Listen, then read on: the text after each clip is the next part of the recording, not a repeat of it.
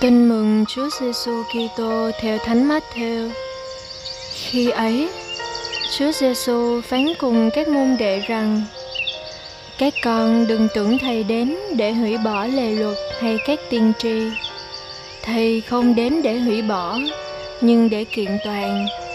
Vì thầy bảo thật các con, cho dù trời đất có qua đi, thì một chấm, một phẩy trong bộ luật cũng không bỏ sót cho đến khi mọi sự hoàn thành. Bởi vậy, ai hủy bỏ một trong những điều luật nhỏ mọn nhất và dạy người khác làm như vậy sẽ kể là người nhỏ nhất trong nước trời. Trái lại, ai giữ và dạy người ta giữ những điều đó sẽ được kể là người cao cả trong nước trời.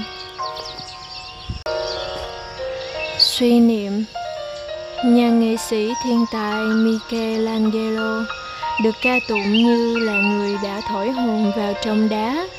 Với tài năng siêu phàm, ông đã biến những tảng đá vô hồn thành những kiệt tác sống động, bất hủ như tượng Bita, tượng David, Môse.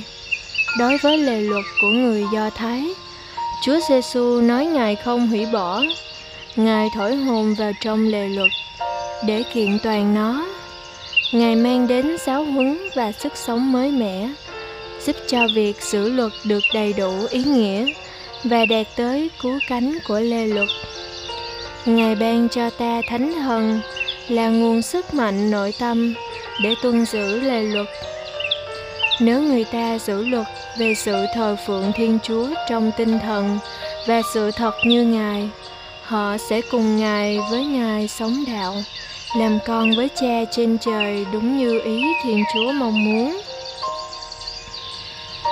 Mời bạn, việc chu toàn lề luật cách trọn hảo chỉ có thể được thực hiện bởi đấng ban hành lề luật của Thiên Chúa là ngôi con được sinh ra dưới lề luật. Chúa Giêsu lên án lối giữ luật, vụ hình thức. Đối với Ngài, luật phải được ghi vào lòng dạ vào tâm khảm, tức là phải giữ với trọn cả tâm tình yêu mến.